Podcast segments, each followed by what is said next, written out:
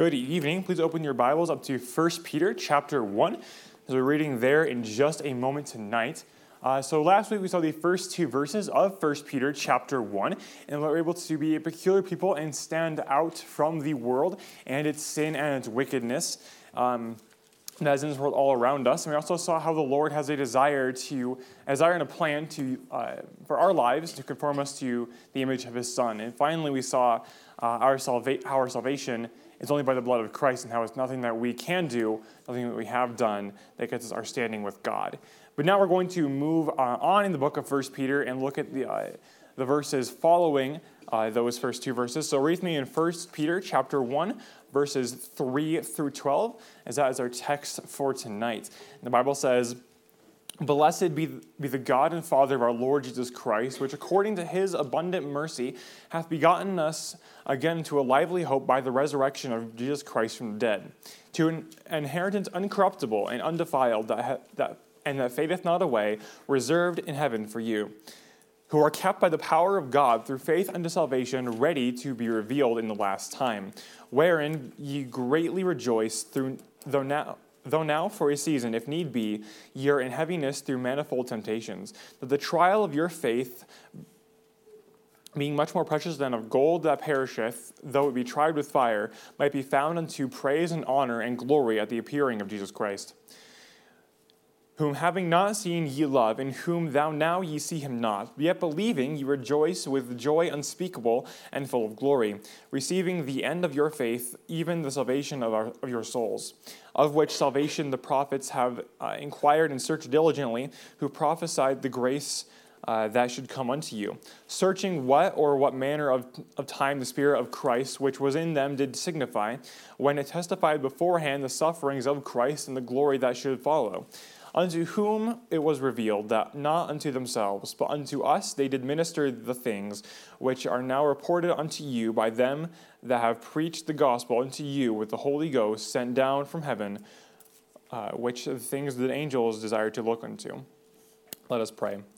Heavenly Father, we thank you for today. Thank you for the opportunity to preach uh, and the opportunity to be here in church, Lord. I pray that. Um, your word would not return void, Lord, and that you would uh, help me as I preach and help me to say only what you'd have me to say, Lord, nothing more, nothing less. And thank you for everything you've done for us, and thank you for loving us. In your name I pray. Amen. So, in this passage, we see that uh, Peter is writing about uh, our salvation and how we have an incorruptible inheritance. He then starts writing on the trying of our faith and the reason that the Lord has for the trying of our faith in our lives. And then we uh, also see how Christ was proclaimed both the Old and the New Testament as Christians, we oftentimes we get our focus off of eternal things and we can stop praising the Lord for our salvation and we can get our minds on temporal things of this world. And it's also very easy for us to begin to complain about the trying of our faith and we can start to get mad or even uh, mad about rather than rejoicing and allowing the Lord to work in our lives during those times. And finally, we can also see uh, also, at times, we slack in our personal sharing of the gospel.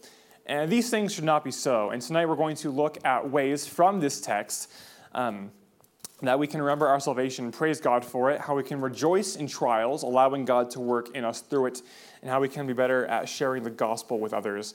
Uh, which brings me to point number one tonight attending faith. Uh, in verses 3 through 5 read, Blessed be the God and Father of our Lord Jesus Christ, which accounting according unto his abundant mercy hath begotten us again unto a lively hope by the resurrection of Jesus Christ from the dead, to an inheritance incorruptible and undefiled, that, and that fadeth not away, reserved for, in heaven for you, who are kept by the power of God through faith unto salvation, ready to be revealed in the last time. We can see here in these verses that is God the Father that through the resurrection of Jesus Christ has given us the gift of salvation.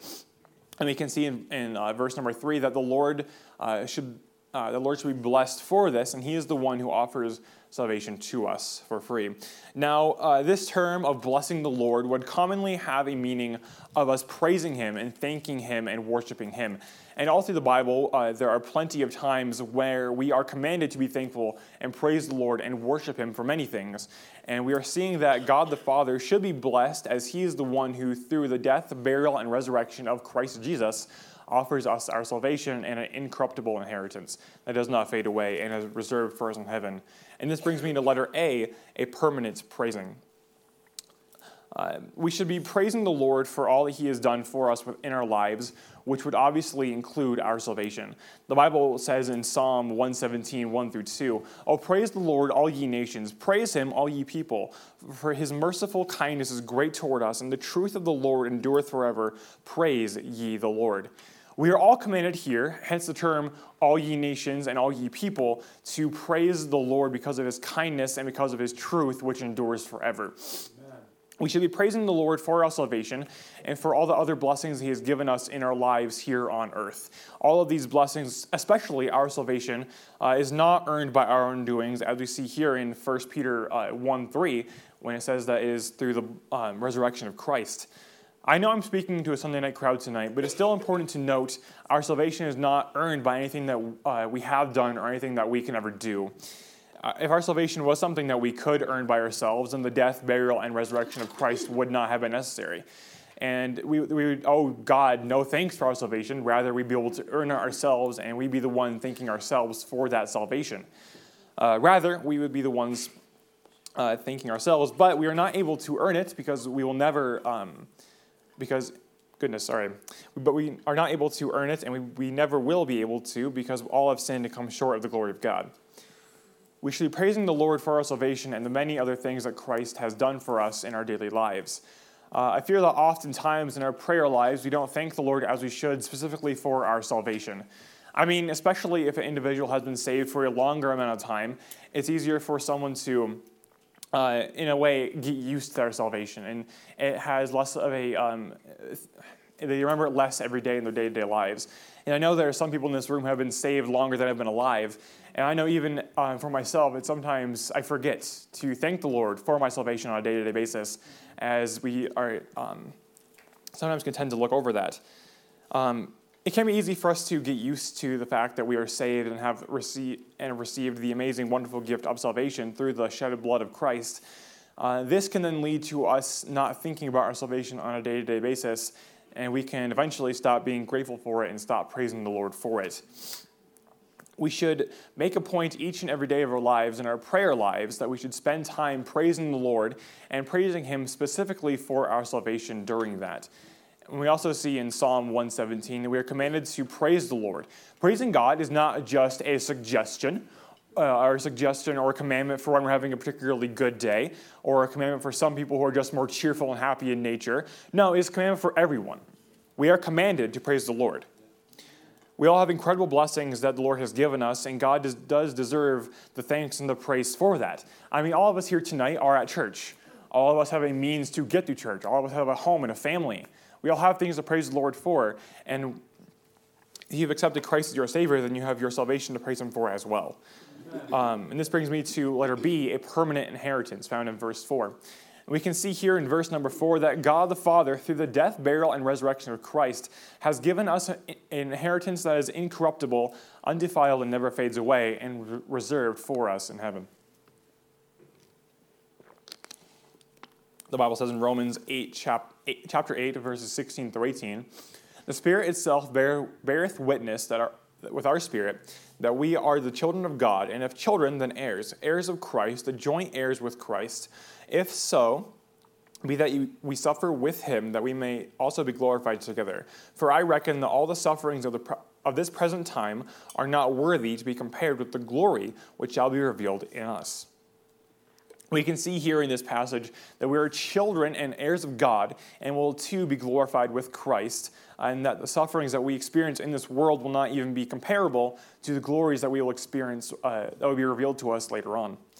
And this brings me to the final part of, uh, of verse 4, which tells us that the permanent inheritance is something that is revealed to us uh, in heaven. In our salvation, our home in heaven is secured for us. And that inheritance, as uh, we are the children and heirs of God, is incorruptible and cannot fade away. And one of the, things that we will inherit in this glory. Um, in this is our glorified bodies. Here on earth, I think we can all admit that our bodies uh, are not perfect, whether it's injuries, age, or sickness, but in the future, we will all inherit glorified bodies. The Bible says in Philippians 3, verse 20 to 21, For our conversation is in heaven, From whence also we look for the Savior, the Lord Jesus Christ, who shall change our vile body, that may be fashioned like unto his glorious body, according to the working whereby he is able even to subdue all things unto himself. The glorified bodies that we are going to be given um, are going to be like the glorified body that Christ has after he ascended into heaven. This means that these glorified bodies that we will uh, get look perfect and have no flaws in them whatsoever. So obviously, after looking into this, um, obviously everyone will look just like me, absolutely perfect. so when I, uh, at the ripe old age of 20, roll out of bed in the morning and beginning to feel my age, and, and looking forward to the glorified body that we will inherit one day in heaven, we will no longer have uh, those problems. Our bodies will be perfect. We'll no longer suffer um, repercussions of age or injuries or sickness. Um, our bodies will be perfect, and we won't have to deal with those anymore.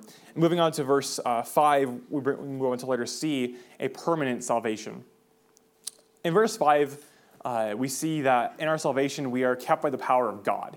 Uh, we saw that Christ was the one that paid for our salvation with the shedding of his blood, and now we can see that, his sal- that this salvation was purchased by his blood as a permanent inheritance, meaning that we have a gift forever and that we cannot lose it.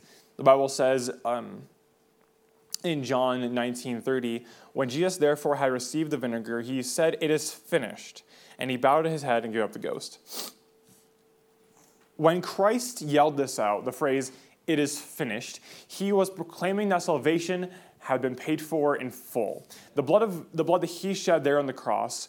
Um, that he was uh, still hanging from had been paid had paid for all the sins past, present, and future, of every single individual, past, present, and future. Uh, because of this, every single one of our sins have already been paid for. And if we have accepted Christ as our Savior, then every single one of these uh, sins is forgiven from us and is separated from us as far as the East is from the West. If Christ has paid for every one of our sins, including the ones that we uh, have done since getting saved, and also the sins that we uh, are yet to commit in our lives, then how would these sins somehow be strong enough to cause us to lose our salvation? They can't. They're already paid for. The salvation that we have through Christ is permanent and is something that we cannot lose. Christ paid for it in full, um, paying for every single sin. When we doubt our salvation or believe that we are capable of losing ourselves, we are doubting the blood of Christ was powerful enough to pay for it when Christ said, It is finished. There is nothing that any of us can do to lose our salvation. The blood of Christ and the love of God the Father are both too strong for any of us to be able to lose that salvation that is given unto us. As Christians, we are adopted into the family of Christ. Uh, this adoption that was uh, spoken of in this time that the New Testament was written. Um, was, uh, was when someone would enter another family and that was permanent. That, that entering into a new family could not change. When we are adopted into, Christ, into God's family, that is something that cannot change. We are permanently have our standing with God. We are permanently saved. We always have our salvation. However, there are times when we are living our lives in sin that we lose some of that fellowship with God, and our standing uh, with Christ does not change. We're still saved. Nothing can change that. However, sometimes um, uh, we'll, we'll stop receiving the blessings of God. We'll, um, Lord will um, use means to bring us closer to Him. You know, as um, so I, I have parents, in case you guys didn't know. Um, and nothing um, I can do can ever change the fact that I am their son. Nothing can change that. However, sometimes when, you know, I, I think I'm perfect, but sometimes they, they claim otherwise. Uh, there are times that uh, I can upset them or, or, make a mistake or do something wrong, and that can make them frustrate me or angry with me to the point where, you know, conversation isn't like, isn't me walking inside and saying, hey, how's it going? You know, it's kind of a little more, um, some uh, other feelings between there as well. Um, but and the same, same thing can be somewhat with our salvation. We can make we, we all sin, we're all sinners, but that sin does not separate us from God and the fact that we're not that it changes our salvation. We're always saved. However, sometimes that can affect our fellowship with God, which is why it's important to uh, live for Christ and to not live our lives in sin and to repent of the sin that we do commit. Um, so far, so far tonight, we've saw number one, attending faith. But moving on to point number two tonight, we see a tried faith in verses six through nine. which read, Wherein ye greatly rejoice, though now for a season, if need be, ye are in heaviness through manifold temptations, that the trial of your faith, being much more precious than gold that perisheth, though it be tried with fire, might be found unto praise and honor and glory at the appearing of Jesus Christ. We can see in these uh, three verses that our faith will indeed be tried. We'll also see the reason for this trying, as well as the fact that we should be rejoicing during the trying of our faith which brings me to letter one, a persistent joy, which is found in verse six. Uh, we see that we should be greatly rejoicing from the incorruptible inheritance and from the fact that we are kept by the power of God. We also see that we might, for a season or a short time, be in heaviness through manifold temptations, but we should be uh, also rejoicing in when we are experiencing temptations or the trying of our faith know, I'm not the smartest person out there, and I'm smart, but I am smart enough to know that facing difficult things uh, in our lives is not fun or enjoyable. It can be really uh, hard to rejoice during those times. However, if we don't feel like rejoicing, we are still commanded to rejoice. We can, even during times of temptation, rejoice in our un- incorruptible inheritance that was mentioned in the verses prior.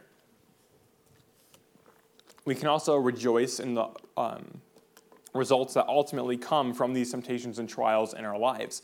The Bible says in James 1 2 through 4, My brethren, count it all joy when ye fall into diverse temptations, knowing this, that the trying of your faith worketh patience. But let patience have her perfect work, that ye may be perfect and entire, wanting nothing. We can see in this passage that when our faith is being tried, we should be counting it as joy. And we should also be, um, but then we also see why we should be counting this as joy when our faith is being tried. This is because the trying of our faith brings patience as a result. Following that, we are commanded to let patience have our perfect work so that we can be perfect and entire, wanting nothing. Um, so the word perfect here uh, um, is, referring more to the idea of spiritual maturity, not sinless perfection that we might think. I will touch uh, more on this in just a few moments, but I'd like to point out, uh, make the point right now that we are clearly commanded to rejoice in our trials and our temptations. We can rejoice in the fact that we have an incorruptible inheritance reserved for us in heaven, even when we are facing difficult situations right now. And we also uh, can rejoice in the tri- trials themselves, knowing that if we rejoice in them now and allow God to work uh, in us through them, they'll bring forth spiritual maturity in us. And on the topic of trying of our faith, this brings me to letter B a persistent trying It's apparent in verse uh, 7 that there will be trying of our faith. But we also get an insight to the reason as to why we have to go through the trying of our faith. We can see in verse 7 that our faith is being compared to gold, which is far less precious than our faith. But this gold um, that is being mentioned here is being tried by fire. Now, the reason that gold is being tried this way is to help purify the gold, removing other imperfections and impurities that were in it. And I found that in a book, so I know it's true. This process uh, would then re- perfect the gold, making it stronger, making it look better. This way, when the gold was melted down uh, to make, that, make those gold medals that I always win, uh, it would look better and would receive honor and praise. The same sort of thing uh, can be seen in the trying of our faith. The trying of our faith um, is going to be a painful process. Uh, times such as the fire or the, the fire that um, is used to try the gold is really hot the trying of our faith is not always going to be a pleasant thing. However, the process is going to purify us slowly, removing impurities and imperfections in us, is going to be removing sin from our lives that the Lord needs to get out of the way so he can use us in a better way. The Lord is going to work in our lives to conform us to the image of his Son, and one of the ways that he does this is through um, trying us. The Bible says in Romans 8 28 to 29, and we know that all things work together for good to them that love God, to them who are called according to his purpose. For whom he did foreknow, he also did predestinate to be conformed to the image of his Son, that he might be the firstborn among many brethren. We see there that God uses these things for good. It doesn't say that all things are good, but all things, um, he uses these things for good, to conform us to the image of his Son. The Lord wants to try us so that we can be purified and He can remove the sin and the imperfections from our lives to help us be uh, more like Christ.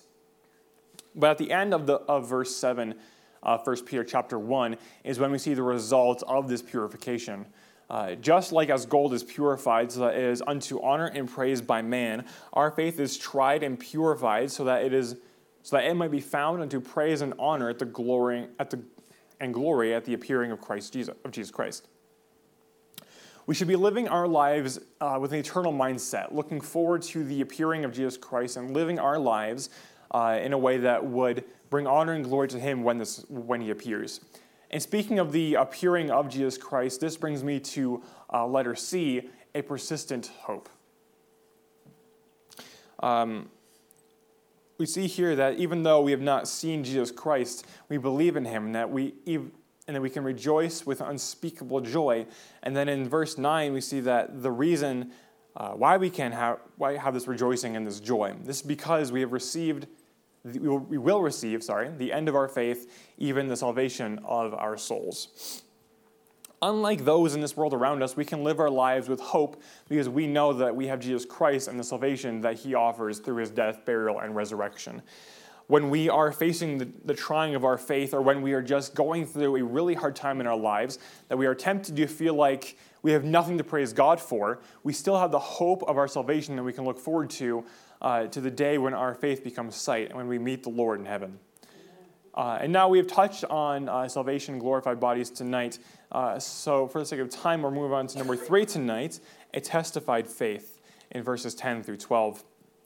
Uh, let's see here, which read, Of which salvation the prophets have inquired and searched diligently, who prophesied the grace uh, that should come unto you, searching what or what manner of the time the Spirit of Christ uh, which was in them did signify, when it testified beforehand the sufferings of Christ and the glory that should follow, unto whom it was revealed that not unto themselves, but unto us they did minister the things which are now reported unto you by them that have preached the gospel unto you with the Holy Ghost sent down upon sent down from heaven, which things the angels desired to look into.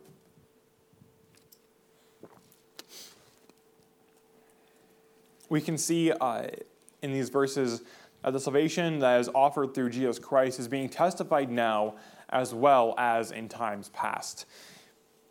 Now, even before Christ came to this earth, there are plenty of times in the Bible uh, before uh, that Christ, before Christ, His coming, His crucifixion, and His resurrection, um, are all pro- pro- prophesied, sorry, in the Old Testament, and Christ is definitely being told of in those times which brings me right into letter A, a past testifying in verses 10 and 11. In the Old Testament, there are many times that a coming Messiah is prophesied, and even some more details about him, such as where he'll be born, uh, his death, and his resurrection, are all prophesied. Even, through, even though the people uh, in the Old Testament did not know Jesus Christ as we do, they still had faith and believed in the promise that God had given to them, and they believed in a coming Messiah. And they looked at these promises and had faith in a coming Messiah who would save them from their sins, just as we read the scriptures, which contain God promises, and we believe in a Messiah that already came. We see in uh, verse 11 that, in the, that those in the Old Testament heard the prophecies of Christ, including his sufferings and his glory. Now, while we could spend all night here looking uh, at the times, all the times that Christ was prophesied uh, in the Old Testament, I need to get to McDonald's before it closes. So we're just going to look at uh, one of these tonight in Isaiah 53, 1 through 7. Uh, which reads, Who hath believed our report, and to whom is the arm of the Lord revealed? For he shall grow up before him as a tender plant, and as a root out of the dry ground. He hath no form or comeliness, and when we shall see him, there is no beauty that we should desire desire him. He is despised and rejected of men, a man of sorrows and acquainted with grief. We, and we hid as were our faces from him, and was despised. And we esteemed him not. Surely we. Um, he hath borne our griefs and carried our sorrows. Yet we did esteem him stricken, smitten of God, and afflicted. And he was wounded for our transgressions, and he was bruised for our iniquities. The chastisement of our peace was upon him, and with his stripes were we healed. All we like sheep have gone astray, and we have turned every one to his own way, and the Lord hath laid on him the iniquity of, of all us, of us all, who was oppressed and he was afflicted, yet he opened not his mouth. He is brought as a lamb to the slaughter, and as a sheep before uh, the shearers is dumb. so he opened not his mouth. That passage clearly is a prophecy of, of uh, the coming Christ and the sufferings that he was going to go through uh, in his life, how he would be silent during his trial, and how he would be sacrificed for us. And these kinds of prophecies, um, uh, and these are the kind of prophecies that those in the Old Testament had. These were what they believed in regarding the coming Messiah and what they had based their faith on. But in addition to these prophecies about Christ in the Old Testament, there were also many pictures of Christ in the Old Testament as well. Uh, one of these pictures of Christ can be seen in Exodus 17, when Moses strikes a rock and water comes out of the rock, providing water for the children of Israel. Um, later in 1 Corinthians 10 uh, 1 through 4, Paul writes, Moreover, brethren, I would not that ye, that ye should be ignorant, how that all our fathers were under the cloud that and all passed through the sea, and were all baptized into Moses in the cloud and the sea, and did all eat in the same spiritual meat, and did drink all drink from the same spiritual drink, for they drank of that spiritual rock that flowed that followed them, that rock was Christ. Now, if these individuals could have the faith to take uh, all these prophecies and believe in a coming Messiah, we have no excuse uh, to not be able to look back uh, at the entirety of the Word of God, all those prophecies that were given about, about Christ, seeing them all be fulfilled perfectly in the New Testament, and then seeing the changed lives of all the individuals here tonight, we have no reason not to believe in a Messiah who already came for us. This shows that, that the rock was a picture of Christ and his providing for his people. The Lord still made promises of a coming Messiah, gave the people of the Old Testament pictures of Christ, and even provided prophets to proclaim him. But now let's take a look at uh, the testifying of Christ in the New Testament. Bring me letter B, a present testifying, which is seen in verse 12. Much of the New Testament, especially the four Gospels, is filled with the proclaiming of Christ as the Messiah. Uh, see, in the Old Testament, there are all the prophecies of the coming Messiah, but in the New Testament, we get to see all these prophecies be fulfilled, and we get to see how the Messiah came and how he died and rose again. We also see how men traveled all over the world proclaiming Christ and the salvation that he brought. A few moments ago, we looked at, the, at a prophecy that was made about Christ in Isaiah 53 uh, we're going to take a moment here to look at the prophecy which was given there and find areas in the New Testament that show this prophecy being fulfilled. Now, again, we'll be looking at every single uh, bit of this for the sake of time tonight. we see uh, in verse 3 of Isaiah 53 that he is despised and rejected of men. Uh, in Mark chapter 6, 1 through 4, the Bible says, and, we, and he went out thence, he being Jesus, and came into his own country, and his disciples followed him. And when he, the Sabbath day was came, he began to teach in the synagogue, and many hearing him were astonished, saying, From whence hath this man uh, these things? And what wisdom is this which is given unto him? And even such mighty works are wrought by his hands. Is this not the carp? Is not this the carpenter, the son of Mary, the brother of James and uh, and Joseph and Judah and Simon, and are not his sisters here with us? And they were offended at him. And Jesus said unto, the, unto them, A prophet is not without honor, but in his own country and among his own kin and in his own house. Now, there are many other times in the Bible that Christ was rejected by his own people, but that is a prime example we can see when Christ was rejected and not, and not accepted as the Messiah um, so that is a fulfillment of the prophecy of he was uh, rejected. And skipping over to verse number 5 of Isaiah 53, we see that it is being prophesied that Christ will be wounded and bruised for our iniquities, uh, that will be healed, and we will be healed by his stripes. And the New Testament, New Testament and uh, uh, in, a lot of, in all the Gospels, and specifically in Mark 15, 16 to 41, the beatings and crucifixion of Christ, which um, I'm sure, if not I'm sure most, if not everyone in this room, is very familiar with. Um, the Bible shows um, the Bible shows us in Ephesians 1 7 that through his blood we are saved. So we see this, the fulfillment of the prophecy here that he was um, beat and he had sufferings and we were healed um, by his stripes. And perhaps you're asking yourself, well, I already um, believe that Christ is the Messiah and he has come to earth to die um, and save man. So how is this useful to me? Well, having a basic knowledge of these prophecies that are found in the Old Testament is still very important, uh, as well as their fulfillment in the New Testament. um, as it can be very beneficial when witnessing to someone. Uh, I've spoken to people who believe that Christ was just an ordinary man, or perhaps a good teacher, um, or they just believed that the Bible was written by an ordinary man and was not inspired by God. But knowing these prophecies can help show that Christ is the Son of God, as we can see all the prophecies in the Old Testament that and were given, and we can see exactly how they are fulfilled one by one by Christ. Um, and it can be, show a huge amount of continuity in the Word of God and how it does not contradict itself, farther proving its inspiration of God. Um, but reading farther, we see uh, in verse 12 of 1 Peter 1, we see letter C, a personal testifying.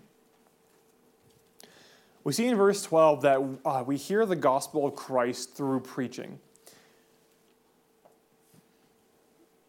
Now, it's important to remember that while the gospel is powerful and that the blood of Christ is shed, uh, that was shed on the cross, pays for the sins of man, in order for someone to be saved, they first must hear the gospel. The Bible says in Romans 10 14, How then shall they call upon him in, uh, in whom they have not believed? And how shall they believe on him if, if believe in him of whom they have not heard? And how shall they hear without a preacher? Now, I know and understand that not everyone in this room is called to a uh, position of preaching behind a pulpit or called to be a missionary or something of that case. However, we are all called to preach the gospel in one way or another. We are all called to, and commanded to share the gospel with those around us. The Great Commission does not only apply to missionaries or to pastors or to church staff or to deacons or to those who feel like doing it. No, it applies to all of us. Now, while it's good for us to uh, meet here uh, at the Church for Soul Winning on Thursday nights and Saturday mornings to have a time of organized uh, soul winning as what's scheduled gets done, it's still important that sharing the gospel with those around us is a regular part of our lives. Uh, while we go to the store and get, um, and get food somewhere, while we're doing our last minute Christmas shopping, as I was doing today, we're waiting in line, we can hand someone a, a gospel tract and tell them about the Lord. Um, we can even tell our friends and our neighbors about Christ. People will not hear the gospel unless someone tells them. So, why would we think that we should not be the ones to have to tell them? Aren't you grateful that someone at some point in your life had shared the gospel with you? Amen. So, in conclusion, tonight we saw attending faith. We saw uh, how our salvation is um, given to us and how it is a, a permanent salvation, how we cannot lose it and is paid for by Christ. We saw a tried faith and how uh, our, our faith will be tried in our lives and how God has a plan for that trying and how He plans to use that as gold is purified in a fire, how He plans to uh, use that to conform us to the image of His Son. And we saw a testified faith, how we are uh, commanded to share the gospel with others and how um, Christ was proclaimed in both the Old and the New Testament. So if you stand to your feet tonight with every head bowed and every eye, eye closed, we're going to move into a uh, time of invitation tonight. Perhaps the Lord is speaking to you uh, about trusting that it is Christ who paid for our sins and that is not of ourselves, and remembering our incorruptible inheritance and our salvation that we cannot lose. Or maybe He is speaking to you about the trying of our faith and the rejoicing uh, in that and trusting that, uh, that He is going to use that to purify and mold us. Or perhaps the Lord is speaking to you about personally sharing the gospel with others or perhaps there's even one in this room uh, who has not yet accepted Christ as their personal Savior. If that is the case, I would encourage you in just a moment when uh, the piano begins to play to get my attention to show you from the Word of God how you can know Jesus Christ as your Savior. Uh, these steps uh, down here can be used uh, as an altar right there in your seat where you can uh, do business with the Lord tonight.